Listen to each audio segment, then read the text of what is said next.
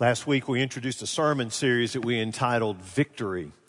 The reason we entitled it Victory is because we're talking about spiritual warfare and oftentimes as believers we feel like, uh, man, I just don't know if I can ever get any victories. It just seems like that, uh, that I keep seeing defeats along the way. And I just want to let you know that what God's Word has shown is that we can have victory in, uh, in spiritual warfare. Whenever a person makes a decision to receive Christ as Savior, uh, all of a sudden there's a conflict between two kingdoms, the kingdom of God and the kingdom of Satan. And, uh, and once you become a Christian, then it's Satan's desire to destroy you, destroy your life, destroy your influence. And there will be a battle that will take place. The two cannot coexist. There cannot be compromise. There's not like a peaceful, let's just, hey, let's just get along because we're on two opposite ends of the spectrum when we look at what Satan wants for this world and for what the Lord wants for this world. And so we fight these daily battles, these daily skirmishes in our life to where Satan constantly tempts us and tries to trip us up and tries to guide us in different directions. And so the question is, what can we do to have victory as a believer every day through our battles? The apostle Paul, writing a letter to the Ephesians while being in prison, wrote in the closing chapter of that letter an analogy of the armor of God.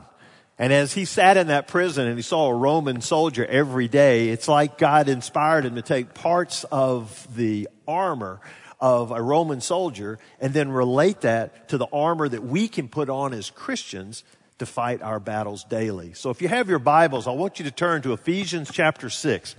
In Ephesians chapter 6, I want us to look first of all at verse 13 because that is the victory verse. And then we will start and look at uh, the pieces of the armor. In verse 13 it says, therefore take up the whole armor of God. We used a word last week called the panoply, which means the whole armor of God. Take up the whole armor of God that you may be able to withstand in the evil day and having done all to stand firm. That's a word of victory. Done, having done all, you can withstand. You stand firm. It's like a wrestling term where the person's down and you're standing over them. You're victorious. And he says, you can stand firm. You can be victorious in spiritual battles. So then in verse 14, he says, stand therefore and he begins to lay out the pieces of the armor. Now there's six pieces of the armor. And so today we're going to look at three of those pieces and then come back next Sunday and we'll do the final three pieces of the armor. So the very first piece of the armor he talks about is what's called a belt of truth. A belt of truth. And he says in verse 14, having fastened on the belt of truth. Having fastened on the belt of truth most of during those times the belt was about six inches wide. It was made out of leather. Uh, there was an apron portion to protect and there was also a way that it would it would uh, kind of hold everything together. So the belt was important it was the first thing that you put on. It kind of held it all together and plus it is what held the sheath for the sword which is your one offensive weapon. And so you have to get the belt on first. You got to fasten it on and whenever someone would fasten the belt, it meant that a soldier was on duty. I mean, once you, he clicked in that belt, whatever, he tightened it up, it meant he was on duty. When the belt was slack, it meant that he was off duty. For us as believers, I suggest that every morning we pray on the armor of God. Every morning, the first thing you do is you fasten on the belt. And you fasten on the belt of truth. This is what I began to think is that when he says the belt represents truth, it could have represented anything. Why didn't the helmet represent truth or the shield represent truth? But he chose for the belt to represent truth. And the reason he did this is because of the attributes of the adversary and the function of the belt. So what you think about this, very first thing, fasten on the belt of truth. Think about our adversary. In John chapter 8 verse 11, uh, verse 44, this is what, how uh, Jesus describes Satan. He says, he, Satan, was a murderer from the beginning and has nothing to do with the truth because there is no truth in him. And when he lies, he speaks out of his own character, for he is a liar and a father of lies. Not a glowing recommendation uh, for Satan here. And he says, this is who he is. He's a father of lies. That's his character. Everything he says to you is going to be a lie. And he said in, in, John 10 that the thief comes to steal and to kill and to destroy, but I've come that you may have life and have it abundantly. The thief comes in to steal, kill, and destroy. What Satan desires to do is he desires to steal from you, to steal your joy, for young people to steal your virginity, to kill your influence, to kill your effectiveness, to destroy your marriage, to destroy your career, and to destroy your witness. We're on the flip side of it. Jesus says, I've come that you may have life and have it more abundant, and you may have a purpose in your living. So when you fasten on the belt of truth, it's always a place to start if you're going to engage in spiritual warfare. In order to battle the lies of this world and the lies of state, Satan, you need to have a foundation of truth. And that's how you need to start it off. So he says you need to fasten on the belt of truth. So the question is, well, how do you fasten the belt of truth? When I pray and say, God, put on the, the belt of truth, how am I supposed to do that? Well, there's two things you need to do, and you probably need to write these down. Number one is this. Acknowledge that there is a standard of absolute truth. We need to acknowledge that there is a standard of absolute truth. When he says it's the belt of truth, it refers to the truth of God's word and his message that is in the gospel. It is the embodiment of Jesus Christ. He is the truth. He says, I am the way, the truth, and the life. No man comes to the Father except through me. So you need to acknowledge that there is a standard of absolute truth and it is found in God's Word. It contains God's truths and in God's Word it says there are things that are right and it says that there are things that are wrong. Now this in our society is a highly debated issue.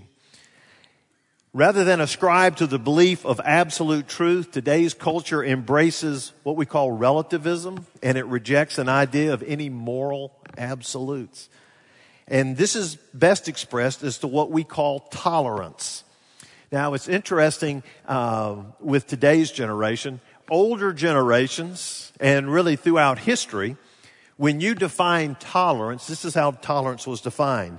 You recognize and respect others' beliefs and practices without sharing those same beliefs and practices. What that means is, I love you, I accept you, but I don't agree with maybe your lifestyle, your values, or your beliefs. You embrace all people, but not all beliefs. So what tolerance is, is to say, I believe this way. You would come up to me and say, well, I believe differently. My values are different. My beliefs are different. We could have a, a conversation. We could talk back and forth. And at the end of the day, I would just have to say, you know what? I just, I just can't agree with that. But listen, I still respect you. I still embrace you. God loves you. I love you. I still see if we can have fellowship together. Uh, but I just want to let you know that I, I just don't agree with that but I still respect you as an individual. That's what tolerance is. It doesn't mean that you're mean spirited to somebody and you kick them to the curb and, uh, and you're critical of them. It just means I can't agree. I can't agree with, with that. And, uh, and we can go on with life. That's what we grew up with as tolerance. But then over the last number of years, they've changed that definition. And today's definition of tolerance is this. Every single individual's lifestyle, values, beliefs, and truth claims are equal. And that means that if you say one thing, you think that's truth, and you say this is truth, and you say something else is truth, they're all the same. And they all count as equal. And it's not just a matter of just accepting these truth claims, but now we need to praise someone else's values. We need to celebrate them and we embrace them as they're equal to your own, even if you don't even agree with them. So what tolerance is today is that you have to, when you say something in your lifestyle, your value belief is completely contrary to God's word and to everything that I believe, I am supposed to agree with you and say, oh, that's wonderful. And I'm to celebrate it and to praise it and even to embrace it even if it's complete opposite as to what I believe. You know, that just doesn't make a lot of sense. But that's where we are. And, but if you say, but if I make a stand for truth, you will be labeled as being an intolerant person because you didn't embrace something that you didn't believe in. Well, if we're going to fasten on the belt of truth, the very first thing we have to do is we've got to acknowledge that there is a standard of truth. And I don't make it up. You don't make it up. God's the one that designed it. God's the one that created the world. God's the one that created us. And because he did that, he's got the right to lay out what's right and wrong and what's truth and what's error. And he did that in his word. And so what we do is we read his word and we follow his word for our guidance and direction. This is where we find truth. And so if you're going to get involved in, in spiritual warfare that's going to be attacking you, and, and sometimes when you start hearing this message, you think, oh, we're just dealing with cultural issues on there. That's a part of it. But I'm talking about every day in your life you can get to a point to where you can begin drinking the Kool-Aid of the culture and all of a sudden you begin to compromise in your own life. And you begin to accept the things that the world says, which is opposite from God's word, and you begin to bring things into your own life that are not in keeping with God's word. And what you've done is you have exchanged the truth for a lie. And you're believing what Satan is saying as one who is a liar, who has a desire to destroy you. You see, for a Christian, we are to assert that the Bible is the truth. When Jesus had his final prayer in John 17, when he was praying for, the, for us as Christians, he says this in 17, 17, Lord, sanctify them by your truth. Your word is truth. God's word is truth. And a believer whose life is controlled by the truth, you will defeat Satan. And if you want to start your day off and you say, I'm battling a lot of different things in my life, get up in the morning, fasten on the belt of truth. That means that you're ready for battle. It's like you're rolling up your sleeves and said, I'm ready to go. And I'm going to stand on the foundation of God's word.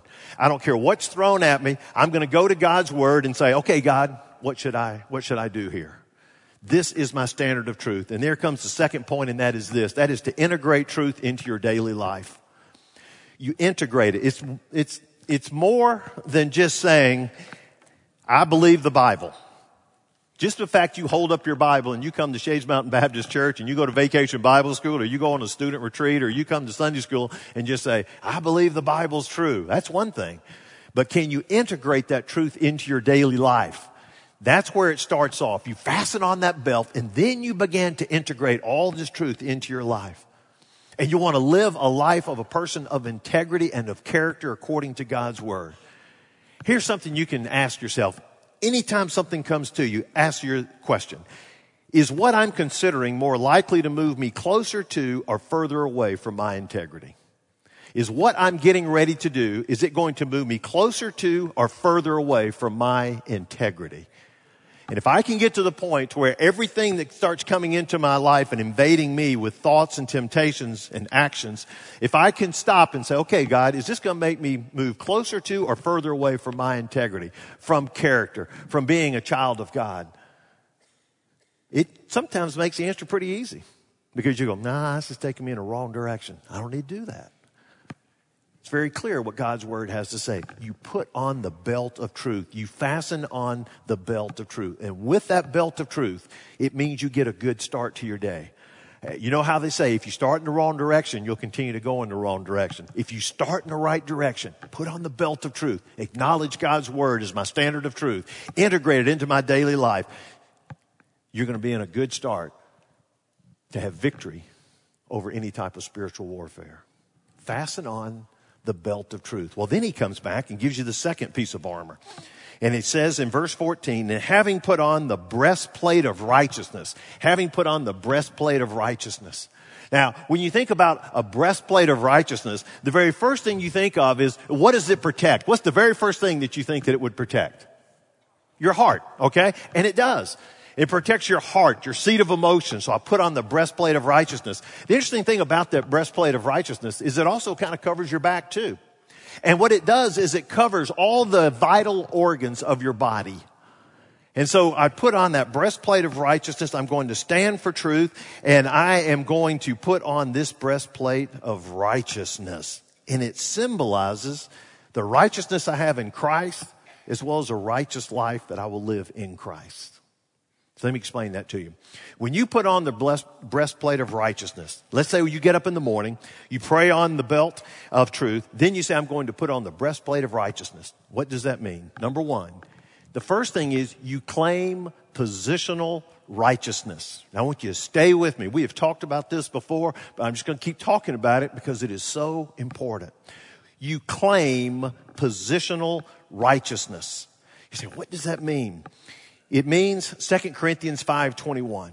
2 Corinthians 5:21 says, God made him Jesus who had no sin to be sin for us so that in him we might become the righteousness of God. Now, the Living Bible takes that and just paraphrases it and says it this way. He says, for God took the sinless Christ and he poured into him our sins. And then in exchange, he poured God's goodness into us. So I want you to think about that. When Jesus Christ went to the cross, he took all of our sins and God took all of the sins and he poured those into Christ and he died for us. And so when he died for us and then was raised from the dead three days later, it meant that he had conquered sin, all the effects of sin. He'd conquered death. He took care of it. He paid the penalty for each one of us. But then he says that God then took the righteousness of Christ and the goodness of Christ and he poured that into us. And so when you wake up in the morning and you put on the breastplate of righteousness, the first thing that you need to realize is you claim positional righteousness. That means I am righteous in Christ. And when God sees me, he sees the righteousness of Christ. You say, well, how does this help me fight these spiritual battles with the devil? Well, when you do this, it helps you to fight the feelings of despair, unworthiness, inadequacy, and insecurity that Satan loves to come around and works on you. You see, when God looks at you, he sees the righteousness of Christ. Satan wants you to think that when God looks at you, he just sees someone who is just terrible and bad and shameful. And then he begins to get into your mind. And he begins to afflict you with feelings where he says, You're really not good enough to be saved. And what happens is when you take your eyes off of Christ and His righteousness and you focus on yourself and your righteousness, you have just played right into the devil's hands. Because all of a sudden, when I just began to think about my life, then the devil can find all kind of flaws and blemishes in my righteousness. But he cannot find anything wrong in the righteousness of Christ. You claim positional righteousness. You have the righteousness of Christ. You, if you've made the decision to receive Christ, you have been saved. You are a child of God. And so it is to remind you that you don't stand on your own merits, but you stand on the merits of Christ. And at times, what Satan will do is he'll go a step farther and he'll begin to attack your self worth and render you as almost helpless and useless. And you get up in the morning and you look in the mirror and all you see is someone who's not pretty enough who's not strong enough, who's not smart enough, who's not talented enough, who's not good enough. You just see someone who's always messing up. They say the wrong thing at the wrong time. You see someone who seems to give in to temptation way too often. You always seem to be the one that's left out of the crowd. You always seem to be the one that gets passed over for promotion. And so you begin to look at yourself and then Satan, sneaks around there and he begins to put into your head all these feelings of inferiority and inadequacy and insecurity. And it's just a flood. And when you begin to feel all those insecurities, then you get stress and then you get anxiety and then there's bitterness and then there's fear and then there's anger. And all of these are breeding grounds for Satan to do whatever he wants to in your life. Does that, does that make sense? You see how he comes at us like that? And so when we began to get these feelings of insecurity and inadequacy, he is just a field day for him. And he slides in and he can begin to work us over. And he can get us so tired, we'll give in to almost anything. And we just throw our hands up and just give in to this temptation or that temptation. And then all of a sudden our life begins to come off the rails. You see, next time you need, you look in the mirror, I want you to put on the breastplate of righteousness. I want you to see what God sees. Because what God sees is He says, I see a child of mine for whom my son died for. I see someone who has value, who has worth, who has purpose. And when He looks at you, He sees the righteousness of Christ. Because He poured the righteousness of Christ into you because His Son paid your sins. And so when I put on that breastplate of righteousness, that is a great reminder that I have positional righteousness in Christ. And I don't need to let Satan continue to knock me down, knock me down, knock me down, and just keep putting these things in my head. I need to step up and say, you know, I'm a child of the king. I have the righteousness of Christ with me. You have that positional righteousness. You need to claim that. But when you put on the breastplate of righteousness, the second thing you do is you commit to practical righteousness. Second of all, you commit to practical righteousness. That means that you apply these things that you're learning and you live a righteous life. There's a statement says the life that we live either fortifies us against Satan's attacks or it makes it easier for him to defeat us. The life we live either fortifies us against Satan's attacks or makes it easier for him to defeat us. You see, righteous living protects us from the attacks of Satan. And if we could go and, and, and dress up and fight like Roman soldiers did, and you decided to not go with the breastplate and I decided to go with one, I think I'm going to be in a better position to win a battle than you would because you are going to be so vulnerable. And what happens is that if we live lives that are not built around righteousness, we open up the door for Satan to come in and to attack us. And you see, that's where the compromise comes in. What Satan wants you to do is just compromise this one area, or maybe just compromise this other area, compromise this relationship. And then as he continues to encourage you to compromise, then it is as if you're taking that breastplate of righteousness and taking it off and just setting it off in the corner and say, maybe I can just fight this battle without that. This is why twice Paul says, put on the whole armor of God, the panoply, all six pieces. You can't just set one aside. And that's what Satan wants. Because once he finds that weakness, he's going to just keep coming at it over and over and over and over again. And sometimes we're going to have to open up our eyes and, and see that and, and recognize that.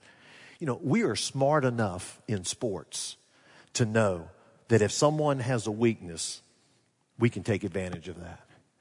If you're playing basketball and you're right handed and you really can't go to your left very well, they pick up on that real quick, and guess what they do? They shift over and, and cut you off and force you to go to your left because they know you can't do that very well. And we look at that coach when the game is over and say, Wow, you're so smart. Couldn't believe you figured that out. And then in our spiritual lives, we don't think that Satan can figure out that if we compromise on a couple things, he'll never know that we're doing that. I think I can just sort of take this off and lay it over in the corner. Once you do that, you're just ripe for attack. Romans 6:13. The apostle Paul gives us this challenge. He says, "Do not offer the parts of your body to sin as instruments of wickedness, but rather offer yourselves to God as those who've been brought from death to life, and offer the parts of your body to Him as instruments of righteousness. Look at that bottom down here. Woo, offer the parts of your body to Him as instruments of righteousness. How about that? To say, Lord, my whole body, everything about me, mind, soul, spirit, I want to offer it to you as an instrument of righteousness. And that means my eyes, you think about your eyes and what you look at, your ears and what you listen to, your mouth, the words that you say, your feet, the places that you go. Make them to be instruments of righteousness. When you get up every morning, start out and say, Lord, I want to put on the belt of truth. I want to stand on the authority of God's word. I'm strapped on. I'm ready to go. I'm ready for battle. And then the second thing, put on the breastplate of righteousness. And when you put on the breastplate of righteousness, I want you to think about Ephesians 4:24. And Ephesians 4:24 says, "And to put on the new self created after the likeness of God in true righteousness and holiness." You put on that new self created after the likeness of God, true righteousness and holiness. The Bible says that when you become a Christian, you become a new creation. So when you put on that breastplate of righteousness, be reminded that you are a new creation, the belt of truth, the breastplate of righteousness. And, and you know, folks, um, we don't just live in defense, okay? That's where the sword comes. That, that's going to be offense. We're going to cover that next week. But I'm just thinking we, we need to get pretty aggressive in these battles and, and just say, Satan, I don't want you to take my life. I don't want you to control my life. So you put on that breastplate. And, you know, in, in sports, everything seems like every time somebody does something good, what do they do? They kind of, you know, how they pump their heart and everything. Yeah, pump their chest on there. And, uh, you know, when you put it in, give it a couple bumps on there and say, let's go. I'm ready. Whenever a soldier fashioned his put to put the belt on, it's like, hey, he's ready for battle. Do the same thing. Put on a breastplate of righteousness, give a couple chest bumps to yourself, and say, okay, let's go. Breastplate of righteousness. I have positional righteousness in Christ. And guess what I'm going to do? I'm going to live a righteous life in my day. So we got the belt, we got the breastplate, then we've got the shoes. We've got the shoes. It must be the shoes. Look what he says over here. Verse 15. And as shoes for your feet, having put on the readiness given by the gospel of peace. And as shoes for your feet. I always thought that was a little bit of a surprise. When you went through all the armor, and I've watched a lot of movies, and probably you have too, and I've noticed the helmet and the breastplate and the shield and, and the belt and thing and the sword. I never really focused on shoes. Did you? It's just something different for me. You know, as a guy, and especially you know a single guy, I never thought much about shoes. You know, my, my life was pretty simple. Uh, I had a dress pair of black shoes and a dress pair of brown shoes, and then a pair of tennis shoes. And since I was a jock, I had two pairs of tennis shoes, one to play tennis, one to play basketball. That was it. Sort of a jock. So that was it. That was my closet. That was, that was shoes. And then I got married. Women bring a whole new appreciation for shoes uh, with them.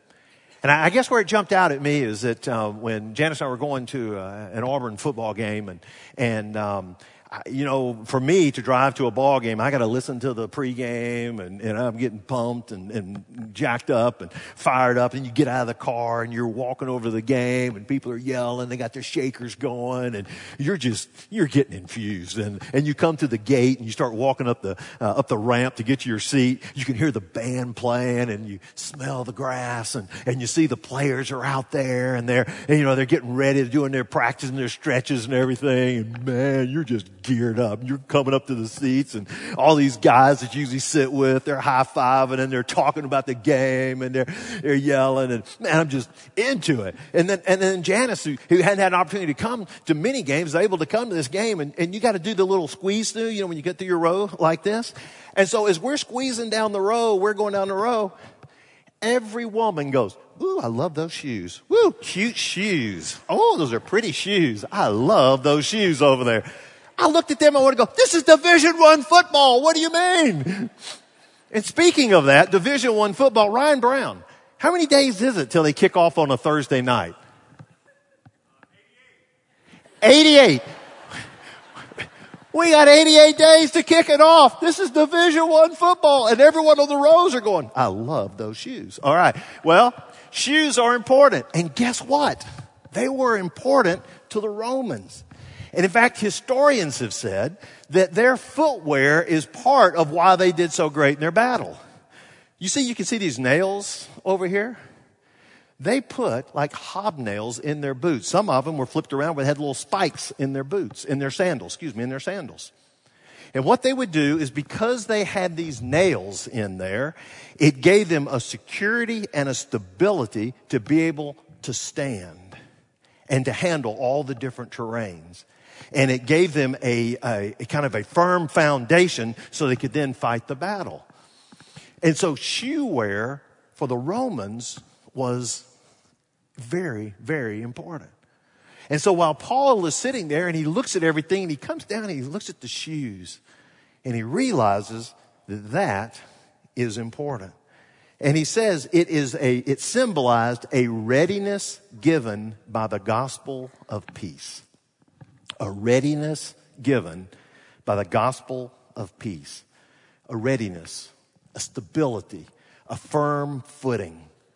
So the believer needs to have this steadiness, this stability to stand in battle, to go face to face with the enemy and not be moved. And you said, and what gives them this steadiness? It says the gospel of peace. This is the only place in all of scripture that Paul calls it the gospel of peace. So you're fighting a battle belt of truth, breastplate of righteousness, then shoes, which is the gospel of peace. So, how's the gospel of peace going to help me in a spiritual warfare? Well, let me put it this way Satan looks for troubled souls who are anxious, stressful, carrying daily struggles by themselves. And when we fall into that, we tend to panic, we become easily distracted, and we're vulnerable for attack. And when he sees that, he lights up. It says he's like a roaring lion seeking after his prey. And when he sees like one of the weak ones straggling over here because of all the stresses and the anxieties of life, that is fertile ground for him to pounce and to take you out. When we begin to compromise on God's word, we begin to claim and we don't claim the truths of Scripture, and then we begin to allow the anxieties of life to control your life, you begin to lose your footing. And when I stand on the Word of God and I claim my positional righteousness, if I begin to get away from that, and I don't claim the truth of God, I don't claim this right, then all of a sudden, my standing is not real firm. And when it's not real firm, He's coming after you. And He's coming after you with His desire to take you down. However, there is a readiness when we tie on the gospel of peace as we'd strap on a sandal and we bind peace upon our minds and upon our emotions the same way a Roman soldier would make sure to bind his shoes tightly on his feet, then we are ready for battle. When the peace of God has a firm grip in our lives, then we are ready for action. The word readiness portrayed men of war. They had their shoes tied on tightly, and it meant that they were ready to battle. Strapped on your belt, got your shoes tied, your sandals are set, you're ready to go. And they knew they were ready because they had assurance that they had the footing necessary to fight the battle. You say, well, well how do I do this? How, how do I get this gospel of peace is strapping on my sandals? You do two things, all right? Number one, you allow the peace of God to rule in your heart. You need to allow the peace of God to rule in your heart. Colossians 3:15 says this, "Let the peace of Christ rule in your hearts, since as members of one body you were called to peace, and be thankful." Let the peace of Christ rule in your heart. Now, I love that word rule. That word rule is a word where we get our word umpire or referee. It's where we get umpire or referee. These are the ones who judge the athletic games in the ancient world. So what he's saying is let Christ be the umpire of your life. And let the peace of Christ rule in your heart. Let that peace be the umpire, the ruling in your life. There is a place where the peace of God can call the shots in our life.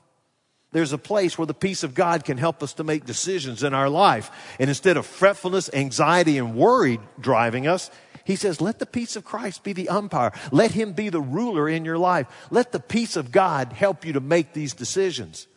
When I make a decision out of a peaceful um, understanding versus anxiety and fretfulness and worry, I do a whole lot better. I make a whole lot better decisions on there. And he says, let the peace of Christ be the umpire in your life. Let him be the rule in your life. The devil will do everything he can to destroy your mind. But when this supernatural peace rules in your heart, when this supernatural peace umpires your life and serves as a referee to your emotions and your decisions, the devil cannot gain a foothold in your life that he desires. You have got the peace of the gospel. You have got a strong standing. You have got a firm footing. And you can fight the battle. It's the gospel of peace. And he says, May he rule in your life. May he be the umpire. So you allow that to happen. And the final thing is this and accept that the peace of God will guard your heart. Accept that the peace of God will guard your heart.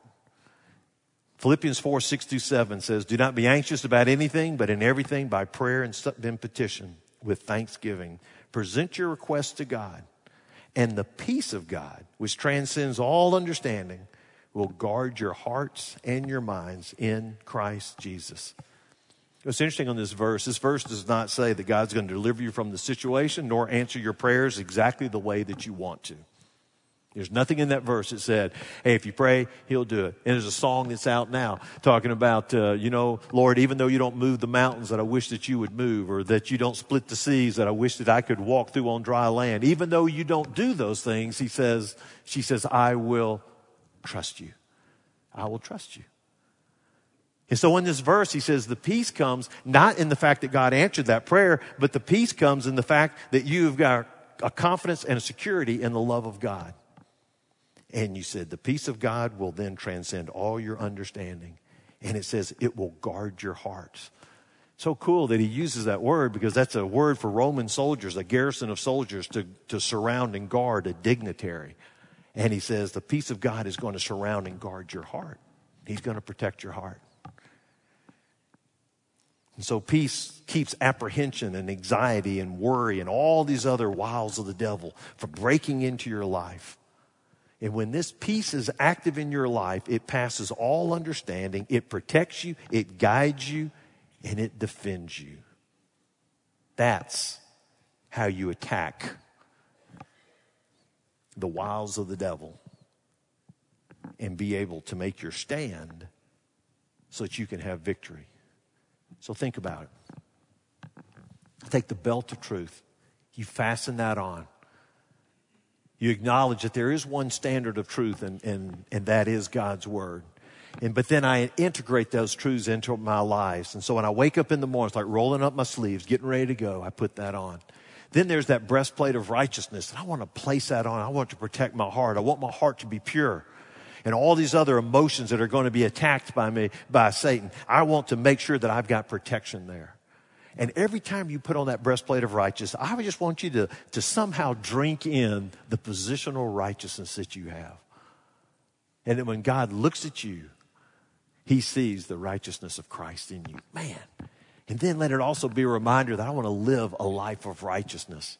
I want to take that righteousness that God's word talks about. I want to live my life that way. And I want to put that into my life and live according to his word. And when you do that, you're going to be able to offset all these other temptations Satan's throwing at you. And then last of all, you want to put on your shoes and you want to tie up those sandals. And it's the gospel of peace. And say, every time I put my shoes on, in fact, you can do this every morning when you put your shoes on, no matter what kind of shoes you put on. Just think about being the gospel of peace. And you got them on, you feel pretty good, and you say, you know what, this gives me firm footing. I can stand solid. I've got the peace of God. I've got the gospel of peace that I carry along with me. And to know that that peace is going to guard my heart. And I'm going to let it rule my life. And I'm not going to let anxiety, I'm not going to let worry direct the decisions I make. I'm going to have a peace, the peace of God. And I'm going to be praying every day the Lord, that you put this peace in my heart and allow me to make decisions that are God honoring and that I don't go the way that Satan wants to mislead me. If we get those three pieces on, we're in good shape. Now, see, some of you are getting nervous because you say, well, I need to know what the other three pieces are. We better come next Sunday, okay? Uh, but you know what? You can read the rest of this chapter and you can read these others and just begin starting. Start tomorrow morning and begin to pray. Pray on these six pieces of armor. Pray on the six pieces of armor. And just begin to start your day with keeping that in mind. And according to what the Bible says, we can have victory. He says, I want you to stand. Okay? I'm going to ask you to bow your heads, close your eyes for just a moment. There's some of you here today that, um, as, as, you hear this message, you say, Whoa, I'd love to have uh, some victory uh, on things that are going in my life. But some of you have never, ever made that decision of coming in to a relationship with God. And so, just as your heads are bowed at this time, I, I would want you to be to take in, in a um, just a very earnest introspection.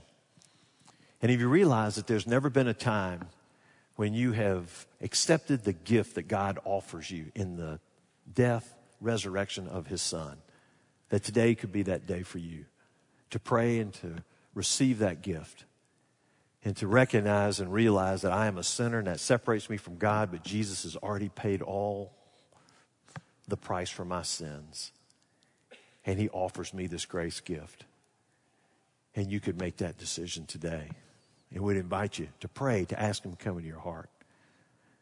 And then there are many of us here, members of this church, who your life is like a war zone and you feel like that Satan seems to keep getting beachheads along the way and winning victories, well, that, that can stop. And it can stop today. And because of the power of God's word, it can stop in your life right now. And so, my prayer in just a moment is that you'll put on this armor of God and that you will realize that he who is in you is greater than he who is in the world, and that the power of God is stronger than anything else the world can throw at us. And begin to move in that direction to victory because that's where God wants us to be. Heavenly Father, I pray for our congregation. I pray for those that are going through so many different battles. And Lord, I'm not making light of anything because there are some really difficult situations that people sitting in these pews are wrestling with right now. And Lord, some of it is satanic attack. And I pray that your Holy Spirit would so make yourself known in their lives and then let them know that they can be assured of victory.